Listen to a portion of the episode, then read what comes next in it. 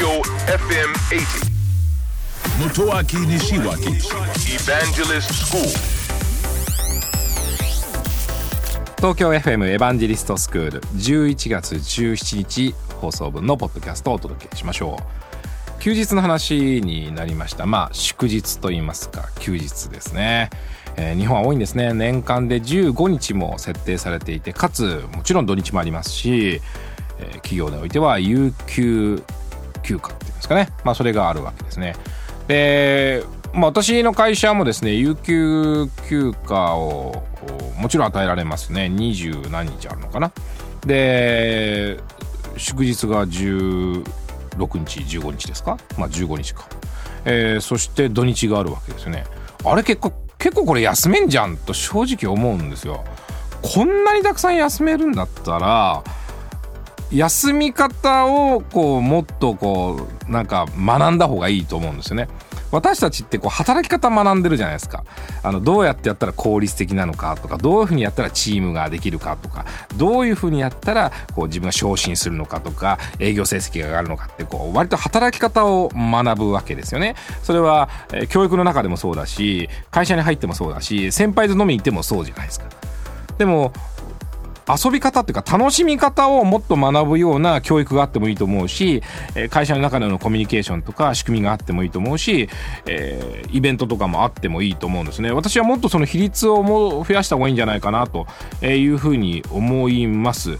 でそれは例えば趣味だったり、まあ、旅行も趣味かもしれないけどね、えーどっか出かけるとか、まあ、そういうものですねあの本屋さんに行くと海外ってそういう本すごく多いんですよカルチャーの本とかなんか旅行の本とか。えーだから休日をどうこう過ごすかということよりも自分がどういうふうにこう物事を楽しむかってことを先に設定するんですね。でそれがやらなきゃいけないからじゃあ休日使おうかもしくは、えー休日並べて10日間休もうかという形になると思うんですね。だから人事部門の方がねあのよく、えー有給消化してください有給消化してくださいって言うとまあまあしょうがないから休むかみたいになっちゃってるのは良くないなというふうに思いますね。ただあの働き方改革ですから皆さん企業の方ねあの休みましょうって言われてんじゃないですかね、えー2019年はちょっと楽しみですよね。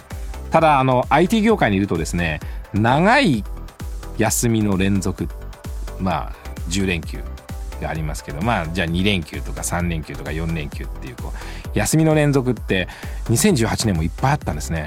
あのシステムが止まるんですね。例えばメガバンクさんは今年、えー3連休で何度も何度も ATM をはじめとする取引を止めていますよね。でシステムをこう入れ替えるってことやるんですね。で IT 業界って結構休日にですねシステムの入れ替えとか新しいシステムのスタートってやるのでですねまあちょっとそれもそろそろ考え直した方がいいんじゃないかなというふうに思っております。エヴァンジェリストスクールは東京 FM で毎週土曜深夜12時30分から乃木坂46の若月由美さんと一緒にお送りしています。えー IT についてとても分かりやすく楽しくお伝えをしておりますのでえーぜひオンエアの方チェックしてください。ラジオ日経三国志。ねえ、孔明、未来が見えないんだけど。